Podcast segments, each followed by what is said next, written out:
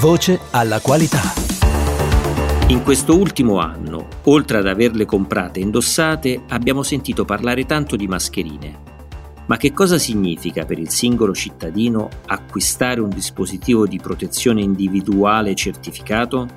Quanto sono importanti le certificazioni e le prove di laboratorio nell'ambito medico e sanitario e ancor di più in una situazione di pandemia globale? Ne parliamo con il dottor Federico Pecoraro, vice direttore del Dipartimento Laboratori di Prova di Accredi. Benvenuti all'ascolto dell'ottavo episodio del podcast Voce alla qualità, la serie podcast di Accredia, l'ente italiano di accreditamento. Io sono Gianluca Di Giulio.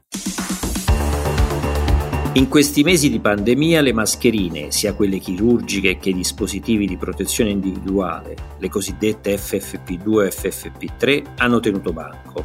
Accredia, e lei nello specifico, è stato chiamato più volte a spiegare come riconoscere un prodotto correttamente verificato e quindi efficace per proteggerci dal Covid. Ci riassume gli strumenti messi a punto dall'ente per supportare i consumatori? Sì, abbiamo vissuto un periodo difficile nei primi mesi di pandemia per diversi aspetti. Uno di questi è stata la scarsità di mascherine. Prima della pandemia, gli unici utilizzatori di mascherine erano solo alcune ristrette categorie di lavoratori, quelli nei luoghi di lavoro particolarmente polverosi, il personale medico, i primi per proteggersi le vie respiratorie dalla polvere, dalle fibre di amianto, i secondi per proteggersi e per proteggere soprattutto da infezioni i pazienti sottoposti ad un intervento chirurgico o trattamento sanitario. Il consumo giornaliero di queste mascherine era quindi molto limitato, per lo più in mano a pochi grandi produttori, leader nel settore, forti della loro esperienza e qualità certificata sotto accreditamento dei loro prodotti. E la pandemia ha improvvisamente eh, schizzato in alto la richiesta di mascherine. Dall'oggi al domani ognuno di noi aveva bisogno di una mascherina per uscire di casa e quindi nel giro di pochi giorni eh, sono sparite dai scaffali, i prezzi di vendita decuplicati. La grave conseguenza è stata la non disponibilità di mascherine per tutti quegli operatori industriali e sanitari che come prima della pandemia avevano invece un reale bisogno di mascherine di quel tipo, le mascherine di protezione, le mascherine chirurgiche. Per uscire da questa situazione di assenza di dispositivi, il governo è intervenuto con l'articolo 15 del decreto Cura Italia. Ricordiamo che lo spirito del decreto, in sostanza, era duplice. Il primo, che per ridurre la carica virale in circolazione, indossare tutti una mascherina, ma con possibilità di utilizzare, in base all'attività che uno svolge, anche mascherine autocostruite, le cosiddette mascherine di comunità. Il secondo aspetto che il decreto ha previsto è la deroga alla immissione sul mercato delle mascherine certificate cioè di quelle controllate dagli organismi notificati, organismi che sono a loro volta sottoposti a un continuo processo di valutazione della loro reale indipendenza e competenza dall'ente unico di accreditamento in Italia Credia. Ora, questa nuova modalità di immissione sul mercato di mascherine, basate sostanzialmente sull'autocertificazione delle prestazioni, ha letteralmente intasato a suo tempo il nostro centralino per diversi mesi i nuovi produttori di mascherine, per fortuna molti, ci chiedevano chi poteva sottoporre a test le loro mascherine, idem chi le importava dai paesi extra UE, dalla Cina. Analogamente gli organismi di vigilanza del mercato, si chiamava la finanza, i NAS, le dogane, per il ruolo ruolo che avevano di attuare i controlli dei prodotti a marchio contraffatto o a dichiarazioni di conformità contraffatta, ci chiedevano quali sono i laboratori che facevano prove su questi dispositivi. Quindi, viste le difficoltà e le esigenze reali del paese, Accredia si è attivata su diversi fronti. In primo luogo, dando le corrette indicazioni sull'iter da seguire per rimettere sul mercato le diverse tipologie di mascherine, sia con la procedura in deroga, prevista dal decreto Cura Italia, che con la procedura ordinaria, chiarendo quelle che sono le differenze delle due procedure, il ruolo degli organismi notificati nel caso della procedura ordinaria. Poi, poiché le prime mascherine ad essere prodotte con la procedura in deroga sono state le mascherine chirurgiche, abbiamo subito dato indicazioni su quali sono le prove richieste per l'autocertificazione, la loro importanza, il significato che hanno queste prove per assicurare i livelli di sicurezza essenziali. Questa attività è stata svolta potenziando il nostro ufficio informazioni, che ringrazio per il lavoro svolto e che tuttora svolge, partecipando poi a vari servizi televisivi di informazione. Siamo stati presenti praticamente su tutti i principali canali televisivi nazionali, creando anche un'apposita pagina di informazioni sul nostro sito web.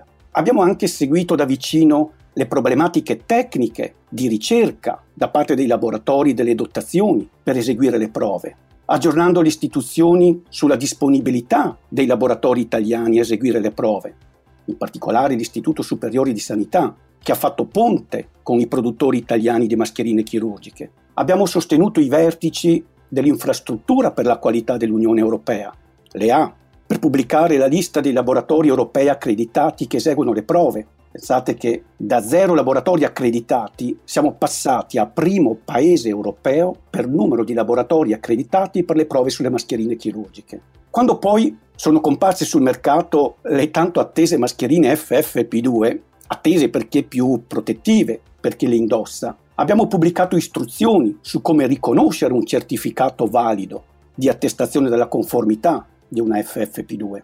Abbiamo emesso una circolare d'intesa con il governo per dissuadere gli organismi di certificazione e ispezione dall'immissione di attestazioni di tipo volontario nei settori in cui si richiede invece la certificazione di conformità di un organismo notificato.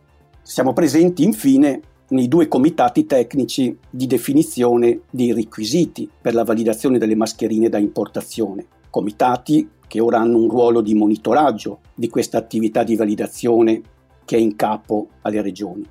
Ecco, queste sono le principali attività e strumenti messi a punto da Credia per supportare la gestione della pandemia nel nostro paese. Tra prodotti in commercio fuori norma e uso fraudolento del marchio CE, proprio le mascherine sono finite spesso nel mirino degli scandali. Come mai è avvenuto questo? Cosa non ha funzionato e cosa si sta facendo per superare le criticità e tutelare il mercato e i consumatori? Eh, come mai? Eh, le regole funzionano se le si rispettano e se le si conoscono. Tutti noi, ad un certo punto, abbiamo scoperto l'esistenza delle FFP2, le loro proprietà più protettive per chi le indossa rispetto alle chirurgiche. Tutti noi, indifferentemente dall'attività che si andava a fare fuori casa o mansione lavorativa, le volevamo. Anche quando l'attività o la mansione non prevedeva il dover parlare a distanza ravvicinata con altre persone. Pensiamo ad esempio al semplice uscire di casa, a fare due passi, a fare la spesa. Per queste attività, anziché utilizzare le chirurgiche, ampiamente sufficienti, o quelle di comunità ed evitare gli assembramenti di persone che parlano, tutti noi abbiamo voluto le FFP2 certificate dagli organismi notificati. Ora, questa forte preferenza, non sempre ponderata, di FFP2 certificate, non supportata da un'altrettanto forte capacità produttiva, perché più difficili da realizzare per chi non ha una consolidata esperienza nella loro produzione e anche per l'assenza di laboratori con le dotazioni per eseguire le prove richieste per una certificazione della FFP2. È successo, a quanto pare, che alcuni importatori ne hanno approfittato, non rispettando tutte le regole. Sono riusciti a immettere sul mercato prodotti sfuggiti alla sorveglianza, quindi al ruolo dell'Agenzia delle Dogane, Camere di Commercio, Forze dell'Ordine come NAS, Guardia di Finanza. Sono apparse società di produzione fasulle, codici di organismi notificati inesistenti, codici di organismi notificati non autorizzati dalla Commissione europea a rilasciare quelle certificazioni, mascherine riportanti codici giusti, ma aventi prestazioni non conformi. Insomma, si è visto un po' di tutto. Nel caso degli organismi notificati, preciso, per quanto ne sappiamo, non si è dimostrato se questi hanno agito in modo fraudolento, autorizzando dispositivi non a norma. Questi organismi affermano di essere rimasti vittima di produttori che hanno utilizzato in modo improprio o abusivamente i loro codici CE per commercializzare mascherine non da loro controllate, come è il caso dell'organismo notificato turco 2163. Ora, come dicevo, per tutelare il mercato e il consumatore abbiamo supportato le forze dell'ordine a riconoscere i prodotti contraffatti, partendo dall'esame del fascicolo tecnico, dalla dichiarazione di conformità dal certificato emesso dall'organismo notificato, Abbiamo spiegato alle forze dell'ordine il ruolo degli organismi notificati e quanto sia importante contattarli per chiarire i casi dubbi. Abbiamo spiegato al consumatore come leggere l'etichetta posta sulla FFP2, il marchio CE, il numero a quattro cifre, eh, la norma IN 149, e come consultare la banca dati Nando per verificare almeno l'esistenza e la reale autorizzazione delle attività in capo all'organismo notificato. È importante che il consumatore sappia che un organismo notificato non si limita ai controlli preventivi sulla sicurezza dei prototipi, ma verifica anche la successiva fabbricazione in serie, prelevando periodicamente alcuni campioni dalla produzione e testandoli presso laboratori da lui scelti, da lui valutati, per verificarne la continua conformità. Ma abbiamo riscontrato anche casi dove non c'è la piena conoscenza delle regole, non vi è conoscenza dei requisiti di sicurezza che devono avere le mascherine. Le norme che definiscono le loro prestazioni sono diverse, da scegliere in base alla destinazione d'uso delle mascherine. L'accreditamento è anche trasferimento di queste conoscenze. Guardate che il valutatore è una persona preparata, con forte esperienza nel settore oggetto di valutazione. I rilievi che un valutatore lascia spesso hanno come causa una non conoscenza di tutte le regole da parte della struttura auditata. Ed è per questo che mi sento di dire che il marchio CE sulle mascherine è indice di affidabilità, perché è rilasciato da un organismo notificato accreditato.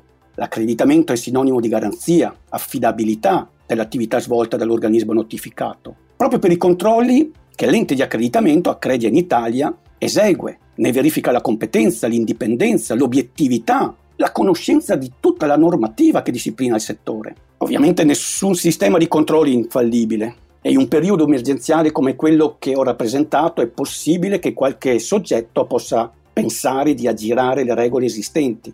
Ma come emerge anche dalle recenti notizie della stampa, il sistema di controlli sta reagendo e questo è il segnale che nel suo complesso l'infrastruttura per la qualità è efficace nonostante il fatto che l'intero sistema paese è sotto stress.